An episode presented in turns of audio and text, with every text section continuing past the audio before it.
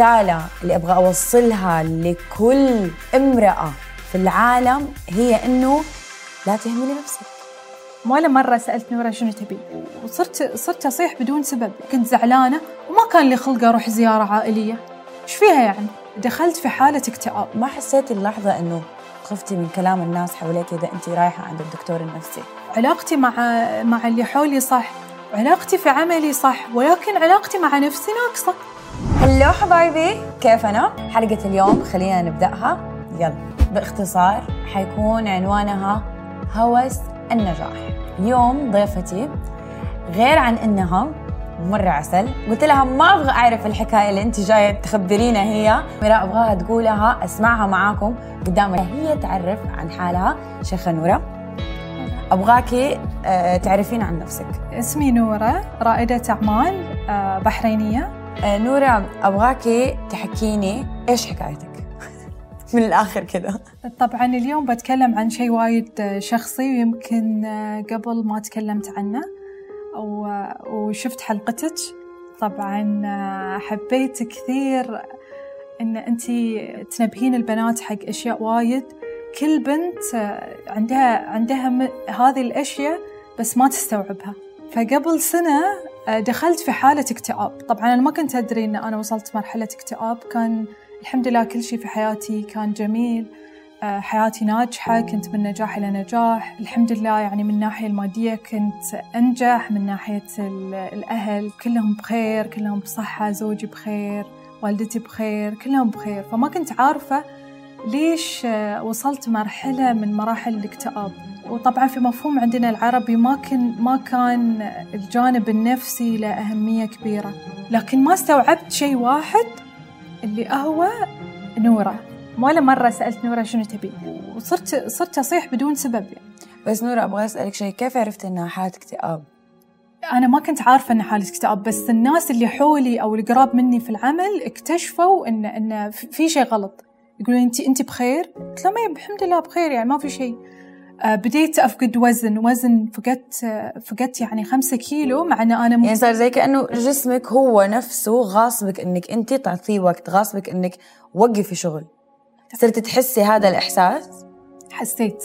يعني هني حسيت قلت لا. طبعا اخترت العلاج التقليدي.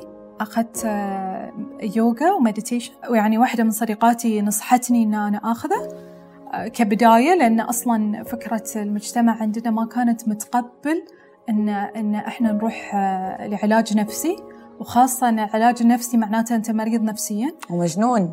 ومجنون. ولكن في الحقيقة إحنا في هذه الحياة أصلا الكل يحتاج إن أحد يسمع له. وخاصة أنت لما توصل مرحلة من النجاح وتعرف تتعامل مع الناس تكون اجتماعيا آه، ناجح. ما حسيتي اللحظة إنه خفتي من كلام الناس حواليك إذا انت رايحة عند الدكتور النفسي. شوفي أنا ما فكرت يعني عمري ما فكرت لما سويت أي شيء الناس شنو راح تقول. يعني من أول ما بديت أصلا كنت واثقة من الشيء اللي أنا سو... اللي راح أسويه إذا هو كان صحيح أو, أو غير صحيح. ال- الناس لما تشوف النجاح الكل يشوف الأشياء معينة في حياته. مثلا إن أنا أهتم في نفسي معناته إن أنا آكل زين أشرب زين ألبس زين. عندي رصيد في البنك آه، مناسب لي. ولكن عمرهم ما فكروا إن في جانب جدا مهم اللي هو علاقتك نفسيتك. مع نفسك قبل علاقتك مع الناس. طبعا لما الدكتورة تقول لك والله لازم تاخذين بريك يمكن هو وايد سهل. ولكنه مو مو بهالسهولة اللي الواحد يتكلم فيها. لما لما أنا آخذ بريك يومين ومخي يشتغل أنا وصلت مرحلة إن حتى لما أروح أنام وأنا نايمة مخي يفكر. ولما أقوم أشوف الحلم اللي أنا حلمته وأسجل النقاط أوف. ف- فلما الواحد يوصل مرحلة إن مخه يكون شغال 24 ساعة معناته هو ما قاعد يعطي نفسه راحة. فبعدها لازم أفصل. ف- فهذا الفصل أخذ لي يمكن ست شهور على أساس أتعلم إن أنا ما أرد على التليفون يوم الجمعة مثلا. كان بالنسبة لي شيء يعني شيء غريب. كانت فعلا هذه ال- ال- اللحظة الملاحظات اللي كانت كانوا معطيني إياها. أخذت break أسبوع أسبوعين ما راح أرد عليكم ما في شيء إن شاء الله راح نرجع. وبعد ما سويت هذا الشيء الطاقة اللي عندي صارت بدال ما هي طاقة على عشرة صارت على أمية. علاقتي مع مع اللي حولي صح وعلاقتي في عملي صح ولكن علاقتي مع نفسي ناقصة. سبب لي اكتئاب الحمد لله أن أنا اكتشفته لأن في كثير من القصص في كثير من الناس الناجحين آه وصلوا إلى الانتحار. انتحار. والناس ما تعرف تشوف حياتهم كلها حلوة ويتمنون إنه يكونون مثلا والله أنا أتمنى يكون عندي نفس عند فلان أو نفس عند فلان، لكن ما يعرفون إيش اللي قاعد يمر فيه، ما يعرفون الضغط النفسي اللي قاعد يمر فيه، إيش كثر المسؤوليات اللي قاعدة أحطها على كتفي وأنا مو عارفة إن هالمسؤوليات قاعدة تذبحني بدون ما أنا أحس، بس إيش فيها لو أنا كنت زعلانة وما كان لي خلق أروح زيارة عائلية؟ إيش فيها يعني؟ وعلى فكرة حتى الزيارة هذه ولا الموجب ولا العرس اللي راح أروحه ولا هذه الناس ترى في النهاية بعد بترد وتتكلم عليك. صح صح صح صح. فخلاص يعني أنت فكر في نفسك. متضايق مضغوط خلاص. أول شيء شوف أنت شنو تبي. بعدين لما أنت ترتاحين بعدين تقدرين تعطين حق الناس. ولما تين تعطينهم من قلبك هم راح يحبونك. لأنك أنت حبيتي نفسك الأول. آه نورة أبغى أسألك سؤال. لما قررتي أنك أنت تعطي وقت لنفسك. إيش أكثر إحساس كان كان يخطر على بالك ومثلا غلبتيه؟ كان الإحساس بالذنب. يعني إن أنا مسؤولة عن كل هالناس عواقلهم حابة إني أنا أكون ما ما مقصرة بحق أحد. فهذه النقطة ضروري الناس تعرفها. يعني أنا أشوف كثير حتى ربات بيوت في بيتهم تحس بالذنب اذا إذا ولدها دقيقة واحدة ما خلته وقدرت إنه تروح الصالون ولا قدرت إنه تقعد مع نفسها.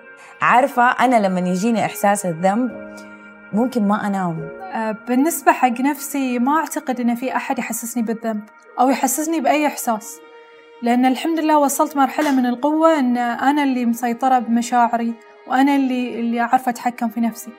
فلما يوصل الواحد لهذه المرحلة هو بنفسه يقدر يرفع نفسه وبنفسه يهدم نفسه. سو في حالة الشيخة نورة ال ال الشيء أو الشخص اللي يحسسها بالذنب هي هي. في النهاية أحب أوصل فكرة حق كل شخص نجح في حياته في جانب معين. لا تنسى نفسك.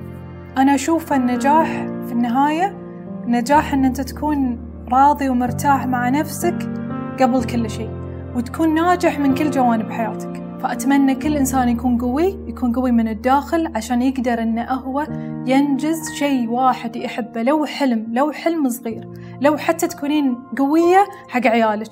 مو بشرط إنه يكون عندك شركات. إذا أنت تبي تكونين ربة بيت هذا الحلم أنت تشوفينه أحلى حلم. فخلك قوية أن أنت تكونين أحسن ربة بيت. مهما كان هاي الحلم لو كان صغير ولا كبير إذا كان حلمك يعني هو أكبر حلم وأحلى حلم في الدنيا. وأتمنى حق الكل النجاح والتوفيق. ونجاحكم يكون بحبكم لنفسكم. الله يعني أنا ما عاد عندي أي كلام أنهي في الحلقة. ما عندي أي كلام. خلاص كفت ووفت فأنا من هنا أبغى أقول من جد من جد مرة انبسطت إنك أنت كنتي معايا اليوم. الرسالة اليوم حبي نفسك وألحقي حلمك. باي